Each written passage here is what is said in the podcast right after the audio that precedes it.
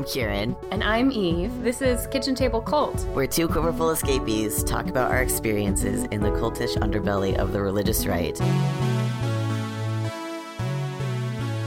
Hi, Kieran. Hi, Eve. You're far away again. I know, there's a whole ocean between us. It's kind of rude. The dogs miss you. I miss the dogs. it's not the same. Everybody misses you. But we have we have fun things for today.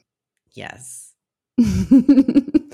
so continuing off of where we we kind of left off last time, we did a little recap of how it's been watching the world watch shiny happy people for us. Um, and today we have a very special guest to continue that conversation. Cori Shepherd Stern. Would you like to introduce yourself? Hello, I'm Cori. Hello. Um, can uh, pronounce would be she, they. I'm cool with either. Sweet. I'm so excited to be here. This is so fun, you guys. Thank you for asking me. Y'all, I'll use y'all. We're so happy you could join us. At some point, I think we'll probably do more conversations with other folks who are part of the documentary on camera. But I thought that this would be a really cool conversation just for, you know, those who watched this and may not know like how something like this came about. This is something that I think a lot of survivors have wanted to have happen for a really long time. So to have it like appear out of the blue feels very, you know, wonderful and exciting, but also it does feel a little bit out of the blue to a lot of people, I think. So I was hoping you'd be willing to talk a little bit about your role in making this happen and what it took to actually like get this produced and out in the world. Yeah, absolutely. Um, so I'm an executive producer on the project, and it came to me through Olivia Crist. Olivia had been developing this with her partner and through her company, uh, Chick Entertainment, and they Olivia, uh, you know, I don't want to tell Olivia's story, but Olivia brought the project to me, and she had already contacted numerous survivors uh, of IBLP. And when she brought the story to me, it really resonated with me. Not that I was, I did not grow up in IBLP, but dear Lord. And that is like literally, like I grew up. So, like, my personal church journey, my religious journey, like, you know, in the South, a little bit older than y'all, and like, maybe a lot older than y'all. I don't know, but it, it, it was definitely like I was in everything from like giant assemblies of God in the deep South to Southern Baptist back like when when when I was Southern Baptist, when I was Southern Baptist, like it was we were Jimmy Carter Southern Baptist, where like Mhm. we Oh. and we're going to build houses, yeah, and like you know the Southern Baptist that came out after Roe v. Wade, and you know the said you know we we support this, we believe in a mother's you know a, a mother's right to life, basically a mother's right to life, Right. and um, a mother's right to make you know their own decisions and so that was the original southern baptist i was a part of and then then things started getting a little a little stricter. Then things started started turning around. Things started creeping in and and more and more and more. And yeah i mean there was you know focus on the family you know james Dutt, you know people started popping up but definitely noticed some of this um just more turn, more restrictive, more and more and more restrictive. And it, it felt like it was always like a game, like whichever family became the most restrictive at the church, at whatever church we were in, like that was then the new bar. That was then Oh, like, yeah. well, every- right? Right? Yes, so it's so- such a thing. Yep. such a thing, right? And so it really resonated with me. And I was like, wait a minute, could this be a guy who's partially responsible for what happened to me in my childhood and me in my youth? And and so it resonated with me that I, I did grow up fundamentalist eventually, you know, and and you know, now the kind of fundamentalism where like a, lot of people are like, oh, but church attendance is down in the US. It's like, yeah, but beliefs are up. You know, they're so Right. fundamentalist that there's not a church that's good enough, you know? So the organizing yeah, so, is good. exactly. Exactly. They're all home churching. They're home churching or trailer churching in the case of, yeah, mm. trailer churching mm-hmm. is yeah. a thing. I, I kind of grew up in that world and, and that, that's a real, that's a real thing. So, yeah, so Olivia brought me the project. I uh, took it to my partner, Blye Faust. Uh, shout out to the incredible Blye Faust. And together we really went like, okay, let's dive into this even more. Uh, how do we move beyond just like just another cult? Like this can't be just another cult story. Mm-hmm. And we were uh, in the middle of production on LuLaRich with Cinemart and uh, having a, a, good experience there with with LuLaRich. And so we took it to Cinemart, and then the three companies together, kind of the three parties: Cinemart, uh, Storyforce, which is my company, and then Chick, which is Olivia and Lauren's company, took it on and started developing it. And we took it to um, Amazon because we had had a really good experience uh, with Amazon. We took we took it to quite a few places actually. And mm. Amazon really uh, well, actually, I was going to say they really got it. It, it they did not at first because it was called the Institute, right? Because it's so uh. hard to like say IBLP and blah blah blah. So we went with the menacing title, the Institute, you know, and um, all of the family. Yeah, yeah, and so it felt pretty dark and.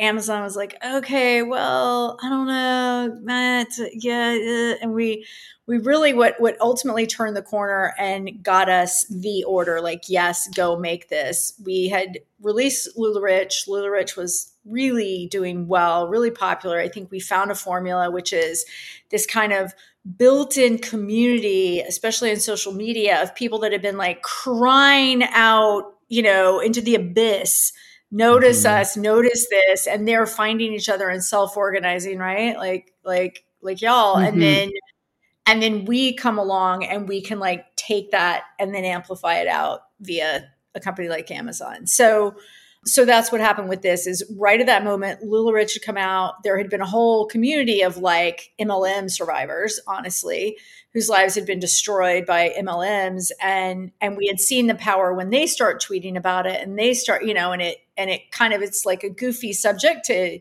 be like, wait, they sell leggings? Wait, what is this? And then right. you understand the insidiousness behind it, right? Like, oh, these hot dog leggings with unfortunate placement of the hot dogs, by the way. Um, these hot dog leggings, like, there's something behind this that like leads into larger issues of inequity and and you know women's disempower, you know, economic disenfranchisement. So anyway, um, bottom line is we went back to Amazon and we said, here's Duggar Talk. Here's we changed it. Blythe thought of the name Shiny Happy People. And I wrote up a document that was basically called Why Shiny Happy People is the next LuLaRich, but bigger. Mm-hmm. And it was all the arguments about why I thought this was going to be bigger. And we sent it in on a like Saturday. I remember working on it over a weekend and we got the order on Monday. Wow. So, sorry, that was a really long winded way of saying that. No, no that was great. great. I, I feel like a lot of people, I mean, I have a little bit of outsider like indus- industry awareness because a lot of my writer friends have gone into TV writing and my aunt is in the industry and so I've like uh, got a little bit of this like sense of how this works but I don't think most people understand how long these things take and how like hard it can be to sell something like this and you really get the oh. buy-in oh. so for sure it takes a long time even when you have a huge success i mean it gets a little bit easier when you have a huge success but it, it's always hard because there, you know, there there's a lot of competition out there for people's eyeballs, what they're going to watch, what they're going to tune into. You can have a great idea that sounds fabulous on paper, but like, are people going to want to watch it and continue to watch it to really mm-hmm. stay tuned, binge it, stay tuned for that next episode, talk about it on social media. So, luckily, that has been the case with this. Yeah, yeah, that makes a lot of sense, and I think that's part of why you know we talked we've you and I have talked a lot about how the Joshua generation stuff didn't get as much attention as you you, you know people may have wanted, but the story hanging on the Josh Duggar timeline made more sense for this kind of limited series Yeah. situation. Yeah, for sure. That was um yeah, that was a hard thing for me personally. I won't get into it too much, but like when I I can actually remember talking to you Eve and and Kieran reading your article this one so that I was in New York. I was like can't remember why I was in New York, but I was in New York and I was basically camped out at like a friend's um apartment and by myself over the course of 3 days and reading and diving into it and putting together like what's the story beyond IBLP. And it was right after we got the order and we were going to start doing a lot of interviews. And then when it when I did all the research, and I probably texted you like 600 times, Eve, like, what is this? And what is that? And how does that work? And wait a minute, what? Christian debate? Hold up, hold on. I live for these texts because it's so validating to watch people so like discover this stuff in real time and be incensed.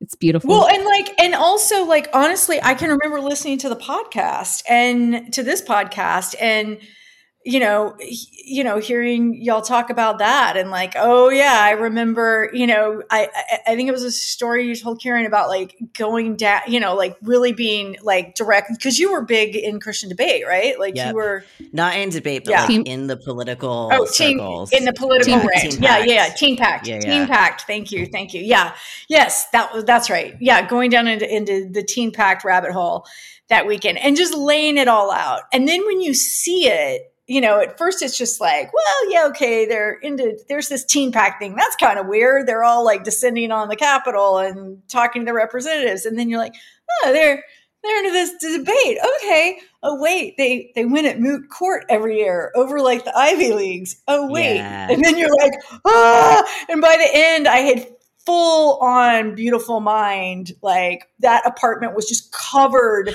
in like notes, and it was like this. Yes. And if I had had string, it would have just been like everywhere, connecting everything to every. And then I was so traumatized seriously because it like hit me. I could see the full picture. I felt completely sick to my stomach. And and I saw the thing I thought I had escaped by, you know, leaving the South, leaving my religion, losing my religion, like all of that. And it was like, I, I left it and I, I went off and I, I thought it was behind me. And oh my Yeah. God, no, it's about to take away my, you know, my reproductive rights right now. This thing that I thought I freaking got away from. I don't Yeah. know how much I'm allowed to I mean, on here, but yeah. I mean, as much as you even want. Okay, that I fucking had gotten away from, and it was right there in my face. And it was like the monster is here. And I really like the way I pitched it to the rest of the team was like, this is a like sleep, like one of those like monster movies where the thing has gotten inside, and now it's like, like it's the pods are going to start awakening and like taking over, uh, you know. And that's what I felt like, and and I can remember just being so overwhelmed. And, and I put together the whole outline for the series off of all of those pieces of paper and late night, you know, coffee and sushi and just like, oh, I'm saying sushi, you guys, it was pastry. So coffee and pastry and like, like I was full on like get me like six eclairs right now. This like raw Mhm. fish is not gonna is not gonna absorb this level of pain. So look, look, Yeah. we Yes. we have talked a lot together, uh, probably off Mike, Kieran, and I about like the moment in time where we had gotten out and had gotten away from things and started building new lives and thought that like perhaps we had actually left it all behind. And that was like 2014, 2015. It was such a good 10 seconds. that illusion was gone. it's gone. Yeah. Yeah. It was such a good 10.2 seconds. yes, for me. and then when it hits you again, and you're like, ah, fuck. Yeah, it's Yeah. it's It's, It's such a terrible. gut I mean- punch. Down to like ADF. Yep. Yeah. This week, right? I mean, Oh, or God. last week.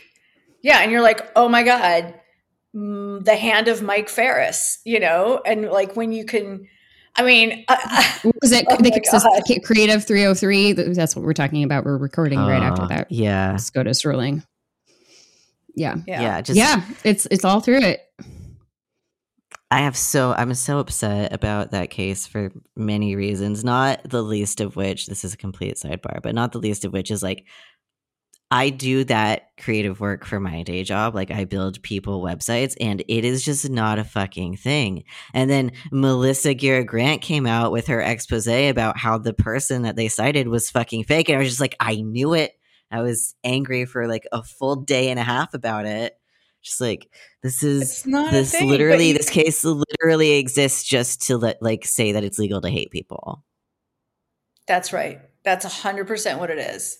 That it's that it's legal to hate people and that it's it's legal to restrict someone's rights. Like it's not just hate them, but like creative expression.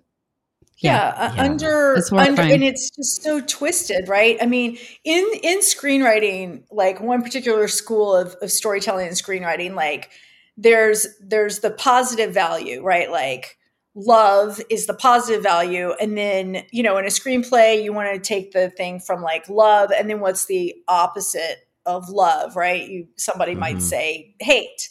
So, but the true gut punch of a really great script, like a Chinatown or something like that, is where you go from the positive to the negation. So, love to the negation of the positive value, hate. And then the true gut punch is when you do the negation of the negation. So, the, the deepest, worst thing is hate masquerading as love. Yes. That is the true taking it all the way through. So so when you look at that and you're like what that really it's it's under, you know, freedom of religion or freedom of artistic expression and the things that we all really do care about and it's being, you know, the opposite is being achieved in the name of the exact thing that you care about, you know? It's just Yeah. I mean, it must be how, you know, it must be how Christians feel about this too. You know, like someone oh, yeah. who really believes that, right? Really follows the teachings of Jesus, like it must be horrible to see, you know, what like shining happy people would be a very hard watch for somebody who really loves Jesus. Yeah.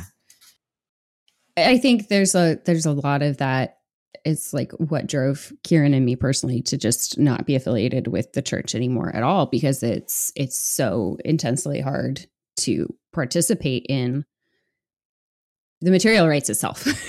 like yeah, yeah, it does. What you're describing in terms of like that story arc, it's it's it, the material's real there. yeah. Um, so I before we were sitting down to record, Kieran and I were kind of going through your Reddit AMA. It's been a month since then.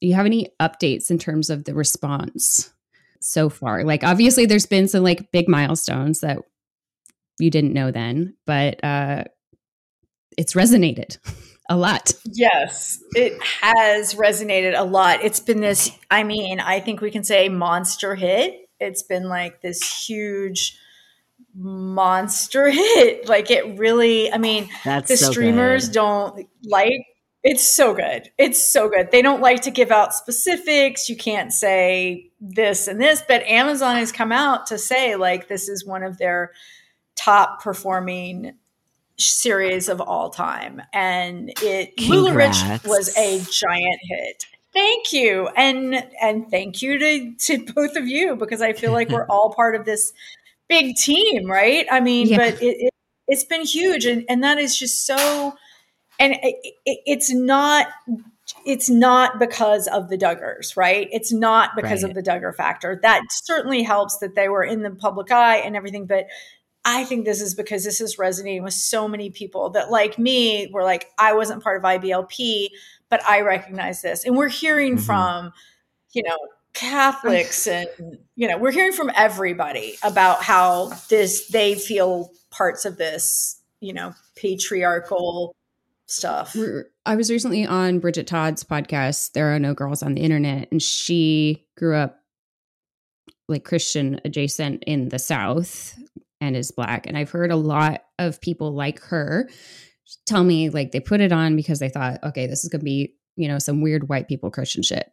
And then realizing that like various worksheets have made it into their, you know, experience of some piece of church thing or yeah, right. like some teaching had come across their life somehow and they are realizing just like oh shit this affected me too and i had no idea and like Yeah. i think that's a lot of people are r- running running into like this is much more embedded in the Oh. fabric of christian culture than and american christian culture than anyone ever thought without Yes. looking at it closely I've heard from therapists, you guys, who are like, you know, what, like, wow, I'm completely booked. You know, I just want you to know the effect that this is having on my clients. You know, it's it's it's Wow. been it's been intense. Like it's it, and and every person like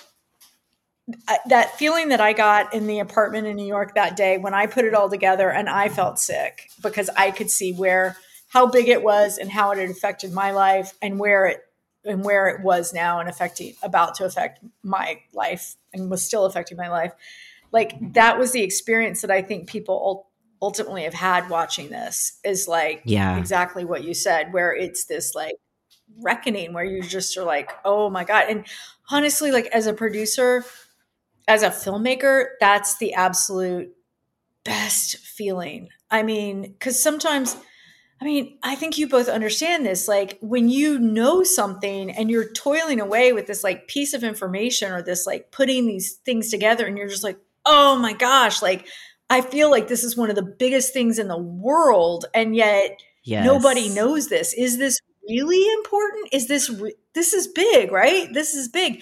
And then when it gets out there and other people are like oh my gosh yes i see it too. Yes yes yes. That is i mean that is just the reason to be involved in this crazy industry that's that to me that's the only reason to be involved in this crazy industry is to is to have things that are hidden be made visible and and and therefore be able to affect some kind of change by just at least they're known at least you can see the snake now yeah, Yes. yeah. no i i That's so really huge. appreciated Yeah, I was so impressed at how well it was done. I mean, I saw LuLaRich and I thought that was incredible, but I had, had no like ties to that culture, so I couldn't speak to whether or like to how accurate it was outside of people saying, wait seriously this you don't have those leggings Kieran, no, I missed um, the Kieran- boat. we got out just Karen, before i can it remedy that they're for sale on ebay all the time you can walk in your local Oh goodwill God. and have Dude, if you all can ship want. them to Germany. Oh, I can find you. Oh, I can find you a representative in Germany to help you and sign you Oh up. my You- god! YouTube, they're oh still open. No, no, I don't. be a- I don't have that much a- money for leggings. Hey, hey, hun. Hey, hun. i think we, we both we both really appreciated LuLaRich because it preserved the dignity of those who had been abused by it yes. Yeah, yeah. I'm glad. yeah, like watching other documentaries, like they they don't handle that as well, and it was really obvious with both LuLaRich and Shiny Happy People that you put the effort to make sure that the voices of the people who were harmed by this were held to a higher level and with greater respect than the people who are perpetuating the harm, which is just not something you see in like a lot of things where it's like more sensational to sort of like hold them equally in both sides it like the New York Times. Yeah, I mean both sides. I mean, okay. Well, I'm gonna, yeah, but but thank you, thank you. And that you know, I mean, it's always about the people with lived experience, right? I mean, that's it. That's that's the most important piece of this is you've you know uh, I- I don't know. I've told this story before, but like with with LuLaRich, my mom had at one point gotten signed up with a multi-level marketing company that involved pink makeup cases. I will leave it to your Mm. imagination to figure Mm. out which one it was. Oh, There's I'm some options there. she had borrowed money I know what you're talking uh, about. to yeah she had borrowed money to sign up to get the big pink case and this was the thing that was going to allow her to like you know, pay for haircuts and shoes and things for my very large family. And um, at the end of the day, she, you know, it wasn't set up for her success. It was set up to get that initial giant bump of money from her. And that mm-hmm. pink suitcase of shame sat in the closet for years. And I saw it break my mother. I saw it break her idea of herself as a, as a person who could make economic decisions, who could make good choices, like who could, it really affected my mother. And you're like, oh, it's just a stupid, you know, multi level marketing thing. But like it really did affect her. She was so excited about it. And then, and then to see what happened to her and it wasn't until LuLaRich came out and so that always affected me i always you know thought mm-hmm. like these systems are it's the system mom it's not you and right. so that was the thing when LuLaRich came out my mom I talked about that and I, I felt a little nervous because my mom's super sensitive to like, you know, obviously you don't want your, well, whatever. You've got a kid who's like, ah, I've got a giant microphone. Let's talk about my family.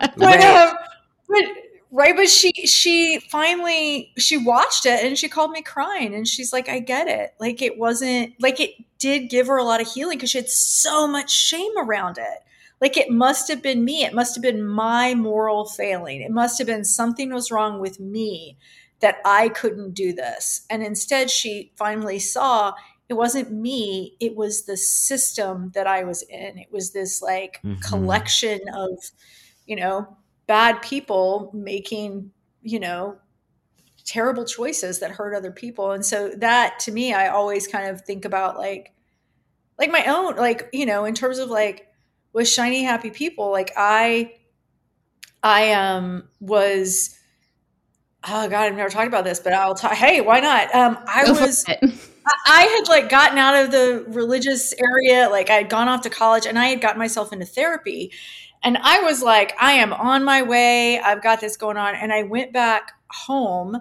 uh for a summer and one of my uh, i'll just say it why not? Why protect the abuser? My grandfather tried to molest me. He sexually he did. He sexually assaulted me.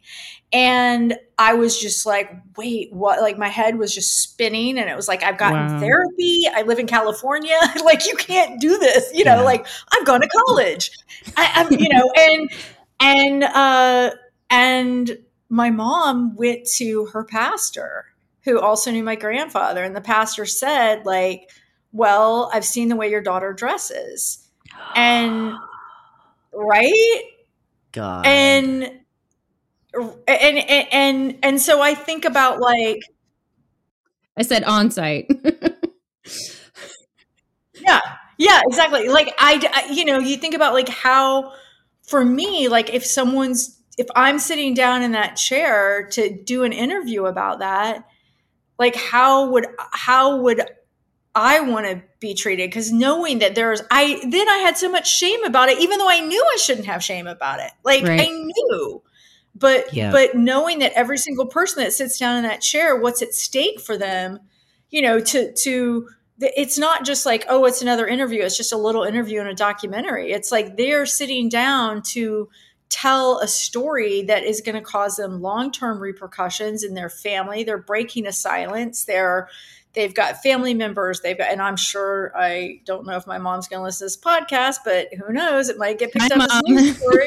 Hi, mom. I love yeah. you and i i know you believe me and support me now but that was something that the minister said to you back then you know? And it's like so when I think about people mm-hmm. sitting down to talk about what they're going through, and I know Eve, this was like a big thing with you, like, you know, you're you're speaking out against a whole family system. It's it's I think people are incredibly brave to sit down and it has consequences for people that sit in that chair. Yes, there's healing and there's validation, but it's also it comes like I'm going to cry. It comes at a it comes at a cost to an individual to do that knowing that it's going to help the collective knowing it's going to help break mm-hmm. up the mm-hmm. system but for them yeah. and and i give it like i would never want someone to sit down in the chair who doesn't hasn't made the decision for themselves that it's that it's absolutely the right thing for them to do I, I really only want someone who feels like yes I I I don't ever want to undersell what's going to happen. Like, oh, everybody's so happy they did. You know, people generally Right. are. I've never had someone regret sitting down in a chair Mm, for an interview, but I think the reason is because we do take it very seriously. I think the closest we might have come, I was really worried about Alex Harris because Alex gave hours of an incredible interview where he talked about his faith and how he believes, you know, what he believes now and how he came to it. And I mean, we got into Rushdoony and like the underlying, I mean, you know, probably an hour on Rushdoony alone, and that's nowhere to be seen. And Alex in episode four just gets this little bitty like, and that is the Joshua generation. And I was He gets this little moment where he gets to go, Oh. fuck Madison Cawthorn, and that's what we grew up in. The end. Yeah, Yeah. yeah, and it's so much deeper and bigger than that. And so that was Mhm. the thing that I was the most worried about was like, and that's why I've been very vocal about like, go read Alex's tweets, go. And I, I really wanted, and it has been a platform for him then to have a deeper conversation. But that that was probably the closest I came to being like, oh, holy cow! I hope that this, you know, person doesn't regret this.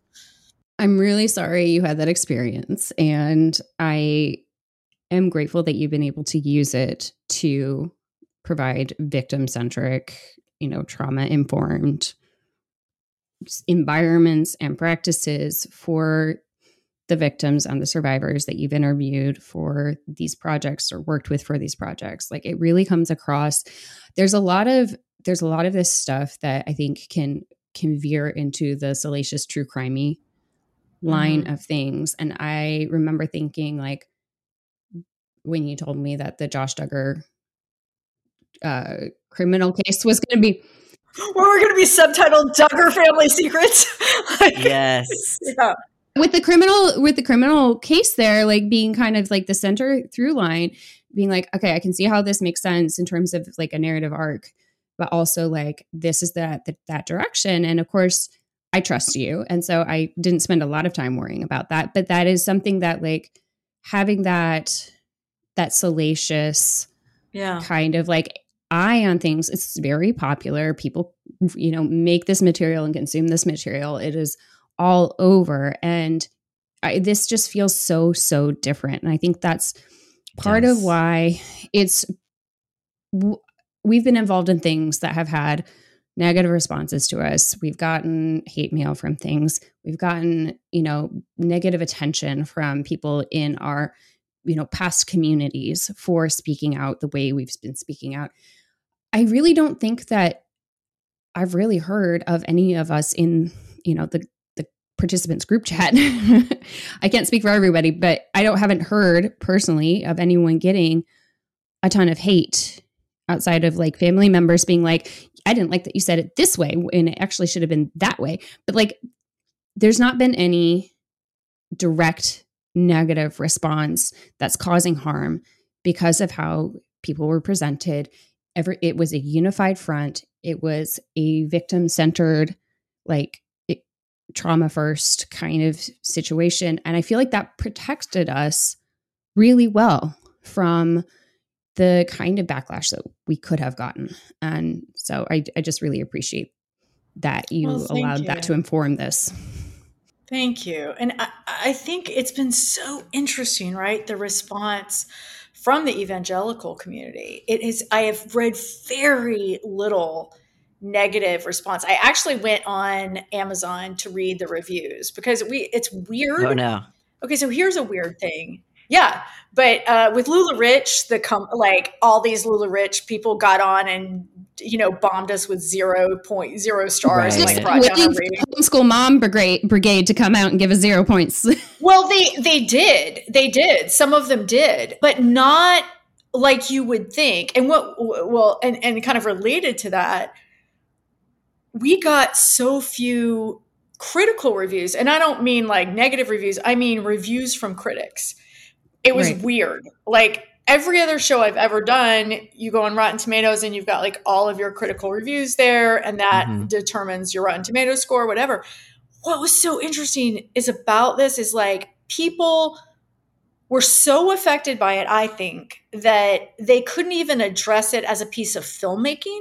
very few people could address it as a piece of filmmaking because they addressed it because it was so powerful emotionally personally that mm-hmm. we we got very few people that could address it as a piece of filmmaking and i'm fine with that i mean That's, it's good for you know but but it but it's really interesting like even the people that were like you know that would normally be like i've reviewed shiny happy people on amazon prime were like all they could talk about was like holy shit this story or you know it, so yeah. that's been interesting and then hmm.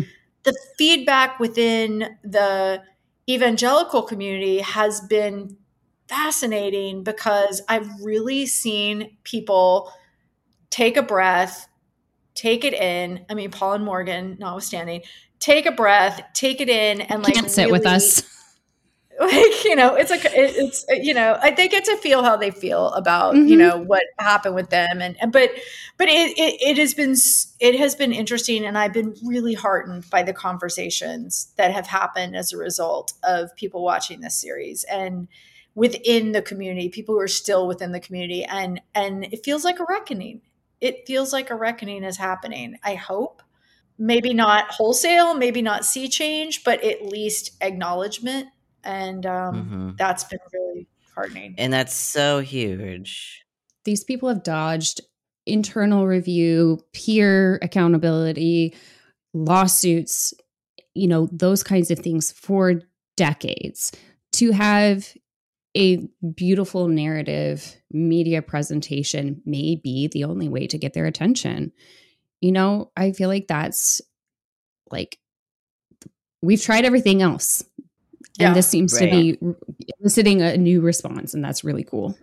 Well it was yeah. so important to us and we had so many conversations. And i have to say like i feel like i was probably the one of the louder voices in the room for we cannot offend christians. We that is not what this is about. We are not in here to like come down on anybody's and evangelicals you know in particular. And I, I, like everything that we did i would sort of think about like how would my mom view this? Would my mom you know if she's feeling attacked is she feeling attacked because she's bought into or you know she's been sold a certain line of reasoning that maybe you know or does she feel attacked because it's just an attack like oh i've decided i you know whatever. So it, I don't like Christians. Like this is a this is clearly made right. by people who are not Christian, you know, and that's right, right, right. It's easy to dismiss that.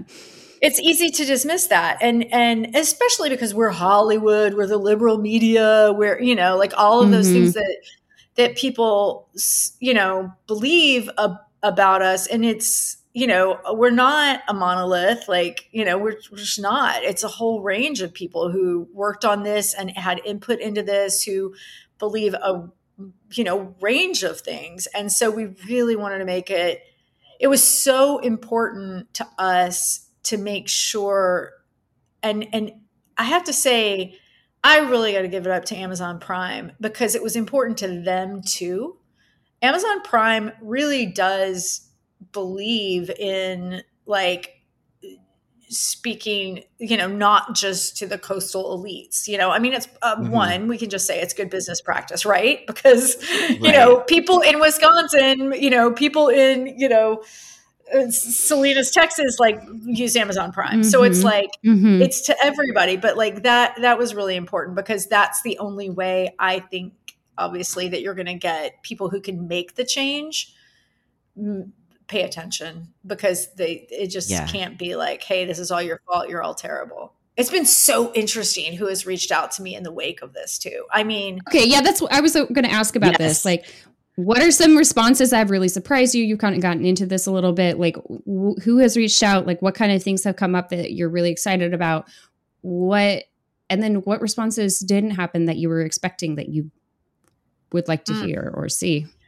so people who were involved in the very early days of uh, of Bill Gothard's ministry, and you can't see, but picture you guys can see my mm-hmm. little lobster claw air quotes. Um, Bill Gothard's Bill Gothard's the word that comes to mind is racket, but that might be a legal term, which I'm not using. So Bill Gothard's little project, his project from the early, early, early days. So I have been on the phone with people in their 80s quite recently Wow. Wow. who said this ruined my i we tried really really hard we tried to stop this and it was unstoppable people who you know i i hadn't realized how much you know had like bill senior you know had, was involved in hmm. this like we knew it was a family affair but like boy it was really a family affair so i mean i've talked to people that like hand built some of those centers, hand built some oh, things up in the. Northwoods. Apparently the the the lodge was called Crazy Bear Lodge in Northwoods. And like I talked to someone who like basically like hand built that lodge and like what they witnessed and what they saw. And I think I had sort of you can watch the documentary and kind of get the idea that maybe this became like you know one of those stories of like this dude who got older and got a little lecherous and you know but no this Mhm. was this was full on like evident from the beginning from the Hmm. very beginning this is not like power corrupted went went to i mean there It was the stories the I have heard. time. Oh, whoa! It was, it was, it was, it was, and I, it was. I have been. I can't say some of the things I've heard, but it, it was really intense to listen to these stories from these people who said, "I tried, and I basically like it. It, it like ruined my life. Like truly, they went after me." Is it accurate to Yeah. say my sense of all of this is with Gothard particularly? Like I've seen other people, you know, Doug Phillips got sloppy, lost his ministry, that kind of thing. I feel like Gothard in particular was really meticulous and careful in ways that other folks hadn't been. And that's part of why it's taken so long to get something like this. The mass amount of time and generations of evidence against him. Um, does that seem to resonate with what you're hearing from these folks? No, actually. Really? I Okay. I, I I don't think let's talk about this because this is fascinating. I don't think he was meticulous and careful. I Okay. don't. I mean, we're just, like, talking fell into it. I think it was a system set up around him. It was an Hmm. entire world and there was and I know there's a lot of money at stake with some of these other ministries. I think part of it was that he never married even though he wanted to marry and apparently went to the Mhm. board. I've heard, I'm not it's not confirmed, but he went to the board and asked to marry someone. Yeah, I saw Brooke said talking about that.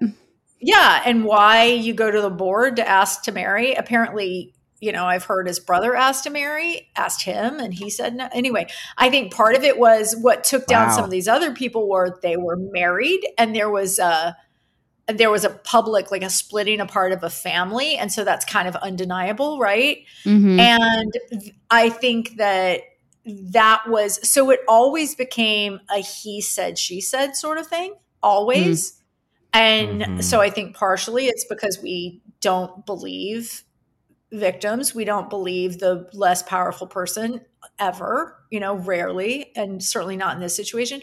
I think because there was a lot of money at stake and i think because people had put their entire lives and be like they put everything into uh like they in the true way that happens with the cult where you don't have any outside resources you don't have outside family like in this case people their Yeah. fam- their entire families were in it so Yeah. you know sometimes with a cult it won't that won't be the case and I, I don't know how that tracks with you know doug phillips and some of these other things but i don't think it was meticulous i i really Hmm. don't i think that there are I mean, you can just go in Recovering Grace and read the stories of, you know, and how many people witnessed things and how many people, but like, there wasn't like when when he got caught with a secretary on an airplane and this happened, there was no wife to like say, I've had enough, I can't take Yeah. this, and like a public Right. reckoning.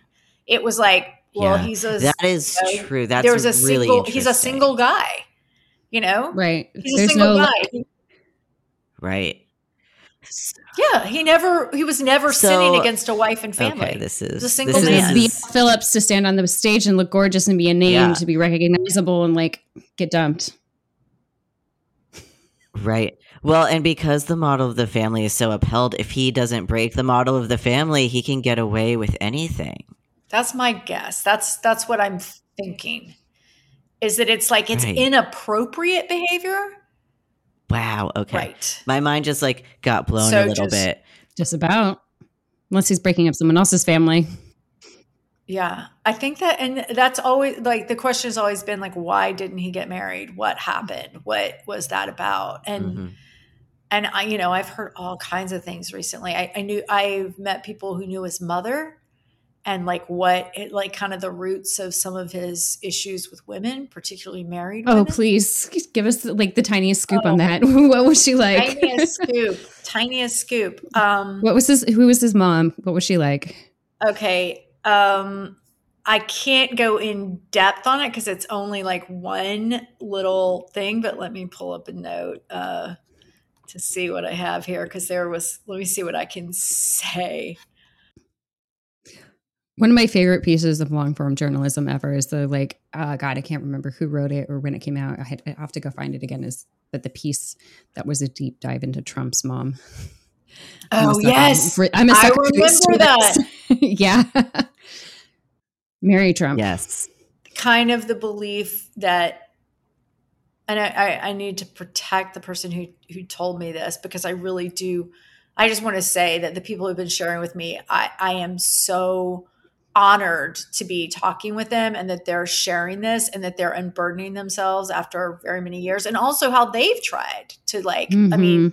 decades and decades and decades of watching this thing grow and grow and grow and just like you know that it goes against something that they deeply you know they they are these people are deeply committed christians Yeah. and how hard it was for them to see the thing that they love. And they're deeply committed but they deeply believe in homeschooling and they deeply be- Mhm. and and they went against him to knowing that it was going to put these other things at risk. But um but around the mother the the phrase that i heard was she didn't have the value that god gave her. The belief was she was a Mm. non-entity. She didn't have the value that god gave her. That tracks. That tracks. Yep. That's a really Right. that's a really really sad and recognizable state of being in this community. Yeah. Yeah. And I'm not saying that Bill Gothard Jr. believed that, but that was their impression of the general atmosphere and belief about married women. Mhm. That, like Yeah. uh, if if women were nursing, they couldn't be around other women. Like that kind of thing. Right? Right? Wow. So that there was just kind of this deep, you know, yeah. Yeah. So Interesting. Yeah, that's Interesting. very, very common, like as an undercurrent. yeah. Um, coming back to the second half of that question, what responses did you expect that you haven't gotten, if any? Well, let me think about that. well, my mom didn't disown me, so that's a plus. Congrats. Good. Thank you. I'm still going to inherit my grandmother's china, so there's Very that. important. It's beautiful, so I'm I'm thrilled. Uh, what else? I don't know. I mean, uh, there was no, there's been no real comment from TLC or from people who worked on the show, and I have to say, like, I also I I, I feel for the people that were shooting the Duggar show and who Mm, worked on mhm. it and who felt like they really got to know the family and went in deep and how they might feel conflicted and also you know feel like something that they did that they were proud of like how that's now being Mhm. reinterpreted um but i think it again i think there is time for a reckoning for that but but i i, I do i do feel for that and i would love to have a conversation like there's a lot of people that were that this having this series come out is affecting their daily lives because of their involvement in it whether it is somebody who worked Mhm. on the TV show or or the you know or the other Duggars or you know that this is affecting because now it's a topic of national and international conversation. There's just a lot of people that I would honestly love to just sit down with and have a conversation, not for a documentary, but just like a conversation about it. Yeah. Mhm. And so if anybody's listening, I would love to talk to you. Eve has my contact info. Um, get, get a hold of me and I'll get a hold of her for you. yeah. I I know we have to wrap up here.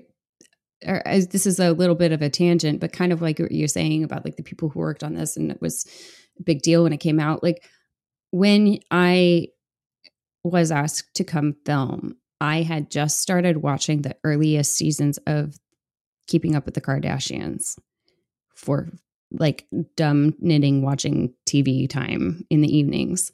And when I went back to start watching the first, you know, few pieces that TLC put out on the Duggars before the show even like became a series, I was struck by how similar they were in terms of their presentation and like the format and the tone and the like the point of view of the producers who were like kind of characters you know invading in a little bit and like it was kind of trippy watching that and i would love to get like an academic like pop culture expert to like sit down and write a long form Danielle. piece yeah danielle Anne Helen Petersen or somebody like give me Yeah. that a long piece.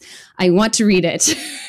Yeah I, amen. Like i mean i just thought it was so fascinating when danielle said you know that that reality tv is ultimately, you know in a lot of ways is very conservative. It's very you know they're like i Mhm. thought it was fascinating that that idea of like performative you know performative femininity and perform you know like i can't remember the exact words but it was just like I, I just yeah i mean it's so true you know it is it's so it's an interesting archetype yeah. Yeah, yeah. It and is. and the difference being, you know, who's profiting off of it is the is the difference. Is like how much direct profit are the people I mean, I think that the the the Duggars were sort of sold in, or at least not the Duggar kids were like, this is a ministry. Our uh, hey, our Mhm. ROI Mhm. is on souls saved and examples of our religion, Right. not on money. This isn't about money. you, you can't sue for stolen wages if they're souls Yeah. Right. Yeah. So that's that's pretty Yeah. handy. This isn't about money. This is about your ministry. So Right. except when you know you spent your entire life in front of a camera and someone's making money off of it. So God, right. yeah. And none of that is going to you. yeah.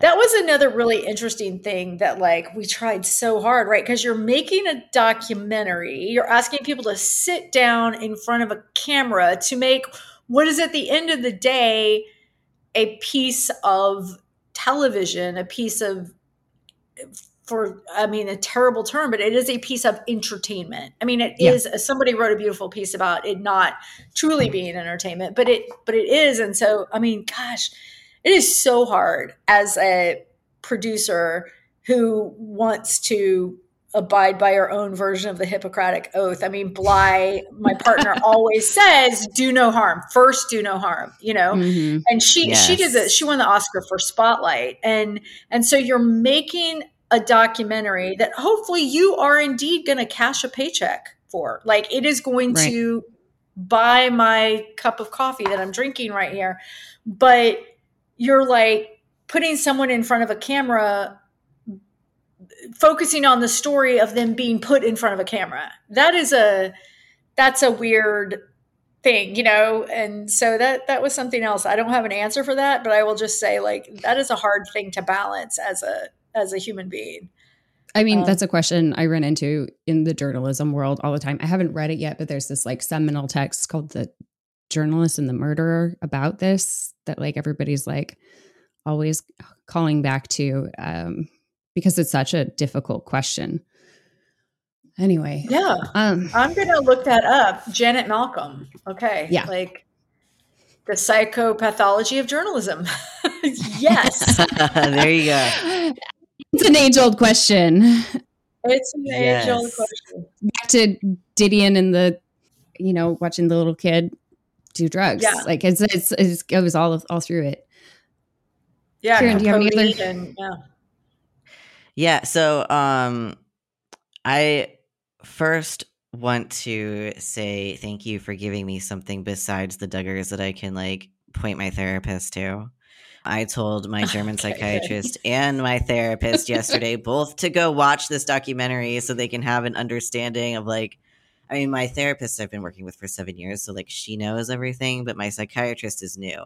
And in like the last 20 minutes of our session was like, So tell me about your trauma. And I just laughed at her because I was like, There's not time for that. Yeah. So go watch the documentary instead. Because I have does a much better you. job. Right. Luckily, here's my prime. Code. I was like, you can listen to my podcast, you can read. yeah. Like, here, go watch this. Yeah. And so I just here's my login. So just go for it. Yeah. exactly. And so it's so it's so nice to have something that I can give people as like a point of resource when they're asking about where I grew up, like what world because I wasn't like IBLP, IBLP, I was adjacent like Eve, but it's like Bill Gothard's materials showed up in my fucking churches. Like yeah. it was all part of my parents' ideology. And so it's yeah. really helpful to have something that explains like why this is bad and like why like how this has harmed people in a yeah. way that like just saying like oh yeah you know the duggars on tlc haha like you know like that like it doesn't make that same connection so thank you for that work. And for doing that it is just hugely mm-hmm. hugely important and yeah like i kind of I kind of wanted to zoom out a little bit because we've been talking very specifically about this documentary, which is awesome. But like for other people who are like wanting to tell stories similarly through filmmaking, like how did you become a producer? Like what was how, how did you decide that like this is the way to help amplify these voices? Like how how did you get here? how did I get here? Well, I have always the the key thing for me, I've always been a tattletale.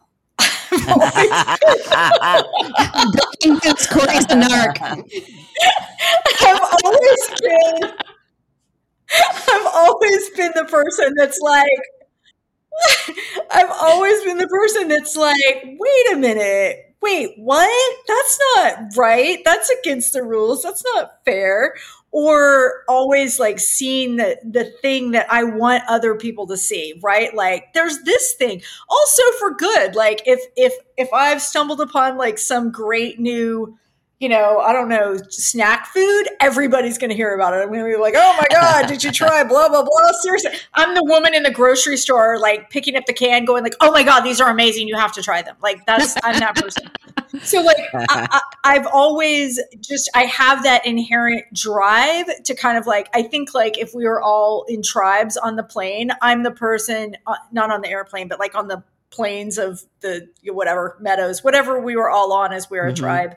I'm the person like find like tasting a berry and being like, "Oh, this doesn't kill you and it tastes really good. Here, eat this." Like I'm I'm that person in our in our little ecosystem of tribes. I'm the person that kind of like figures stuff out and then really really wants other people to know.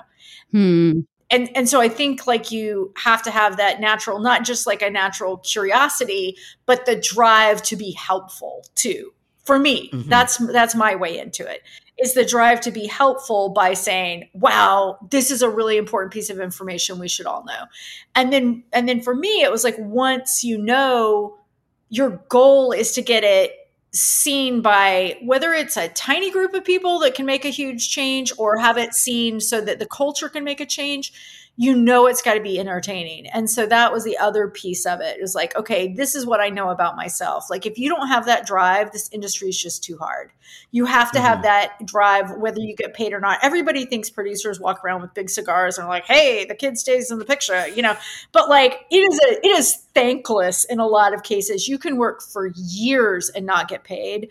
Don't mm-hmm. get me mm-hmm. started on years ago the studios convinced DC, they convinced, you know, the the basically that that producers are a financial position, not a not a guild or a craft or anything. So like we have not had no. a real union. We like people think producers make tons of money. You you you don't. And I mean the very very top top top ones do, but by and large we don't have any labor protections. We don't have anything like that.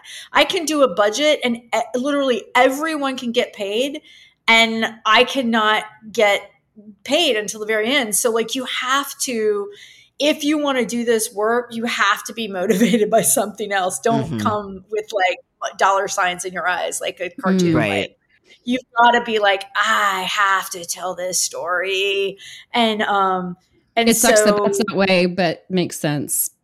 Yeah, yeah, and and yes, you can't. I mean, I'm very fortunate that that like I have been able to work with people that are super high quality, and we can get projects out there and get them seen, and and yes, you know, make a living doing this work. I'm so grateful for that. But um, I think you have to have that like natural. You, you better have an intrinsic drive to do this, mm-hmm. otherwise, it, it is just too hard. So I don't know if I answered your question or if I went sideways on it, but um, but but the actual way I got in, I didn't major in this in college. I was an international relations major and I a college dropout, and I ended up as a playwright. And then for being a playwright, I was like, wow, it looks like TV executives can make more money than playwrights. And so I became a TV executive. and, then, and then it was like, oh, I've been a TV executive for a long time. And like, it looks like more fun to just kind of travel the world and do what I want to do. And so, how can I do that? I became a screenwriter. And then one day there was a screenplay that was going to be really hard to write and it was due and I wanted to go to Africa and I knew I couldn't write it in Africa. So I called the studio and was like, hey, what if you get someone who's really good at writing screenplays on time? Because I'm a good writer, but I'm not good at writing on time. What if we get somebody who can write when you want them to write it and I'll produce this instead. And I didn't really even know what a producer was, but I quickly figured out that what a producer was is, you know, someone who it, you can do all kinds of things. But basically like when you see like executive producer on a streaming project or producer on a film project those are the senior positions. Mm-hmm. and it's kind of opposite. If you just see producer on a on a TV or streaming project it's a lower level position. It's confusing. It's the opposite. Whatever. Go google it. But um but you're the person who often has the idea finds the director. Like if if if it's a it's like a person who drives past a vacant lot and sees the house that could be on it. And so, so you are the professional out, find, cat herder. Yes. Yeah, and, and not just the cat herder, but you also like envision the house, find the architect slash director who can build that house. You you help them find the craftsman who can like carry out the architect's vision but like you're the person that holds the big vision and then you mm-hmm. put the mm-hmm. pieces together and then yes you you herd cats So that is the, the best wedding, way. The wedding planner. Yeah. yeah. Yeah. Yeah. That makes yeah. sense. It's it's the wedding planner, but also it's your idea for the wedding, and you've picked the couple, you've match made them, and now you're getting them married. So it's like yeah. architect. Yeah. Yeah. You're kind of the overall, you're the overall person who's putting it uh-huh. all together. Often. I mean, sometimes it's a little bit different. A director can come to you and say, I've got this idea. Can you just help manage this whole process? But, mm-hmm. but the, what we do in Storyforce is is very much like a seed of an idea and then we start to play with it. Blye and I always joke that as soon as we run out of my childhood issues, we're going to be out of business because it's like my mom sold, you know, makeup and uh. like I was a fundamentalist and like Oh my goodness. We keep trying to end this podcast, but shit keeps happening, so we have to keep going. So you're probably not going to run out of content anytime soon. Yeah, I think I think that the the way the story of history is going, um, there's going to be a lot that keeps coming up. I think. Yeah. Uh, thank you for believing in this project long enough to make it happen. Um, thank putting you. It out thank in you the world both for your work. I mean, really, like I can absolutely say that the work that you two have done as individuals and together and with this podcast and with the things that you've both researched and written, the time that you have spent going and re-examining something in your own lives that's incredibly um, you know painful directly resulted in what people saw on screen with shiny happy people and and how much it resonated with people so as someone who used your work to help inform my work I, i'm deeply grateful not to mention eve you being on camera and kieran we both know that I really wanted you on camera, and we both know you were too busy. Yes. moving. Yes. I'm just saying, shiny happy too could have happened. Maybe I am You down. What's what's the word? I am What's the word? We'll end on I I don't know. I mean, I would love for it to happen, and I don't think there's a shortage of material. And you know, we we love our partners at Prime Video, so you know, who knows? Who knows? I keep I keep telling folks like you don't know how many hours they have of me ranting. They have so much footage of all of us. Can I just say? Can I just say one of my like proudest achievements is that I made sure the Debi and Michael Pearl line made it into that documentary. I was like, if nothing else makes it in, Yes. their motherfuckers is going in. So I cackled that's one of my so hard. It was so good. It's like the best line. It's it's wonderful. The look that goes with it, the like, if you if you're like a person who examines micro expressions, just go freeze on Eve in that moment. The the like lips and the eyes, the like, like wow. One of my Peace Corps besties, Rachel, messaged me and she was like, I was gonna laugh, but then I saw that you didn't laugh when you said that. So and then I saw what was happening next. And I Yeah, don't know why. yeah. You could see the depth of everything that was underneath what you just said. Was like that. Everything was in that line. Was like the Yep. This was a technical term. Yes. Yeah. Yes. Yes. Yes. Well, thank you for having me on. I really Thank appreciate thank it. you. Keep fighting the good fight, doing the good work, and um, I will keep being an ardent fan and admirer. So, If people want to find you on socials, if you want people to find you on socials, where can they find you? sure, they can find me. My name is Cori Shepherd Stern. I am uh, at Girls Seeks World on Instagram, although I never check it. And I'm at, uh, I think I'm at the same on Twitter, maybe. I think that's right. Yeah. And so you can, if you don't hear from me, I'm not ignoring you. I just probably haven't looked at it. And you can always um, go to uh, at Storyforce Co. I think. Uh, yeah. And, and we have the amazing Lucy who checks that more frequently than I probably check mine. But, Amazing. and don't Well, be afraid to like, if you DM'd me, don't be afraid to like publicly flag me. That's probably an easier way for me to see it. all right. Fair. We'll have people come harass you probably. Um, thank you. Thank you. Thank Thank, Thank you you. so much. Thank you. All right. Y'all have a great right.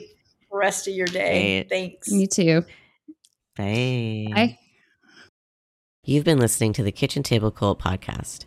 Our music is from the track Janet by the band The Heavens on their album Stenazo. Our producer is Dave the Great. Our podcast is made possible by Patreon donations from listeners like you. To support us and join our community on Slack, check out patreon.com slash kitchen table cult pod. Thanks for listening.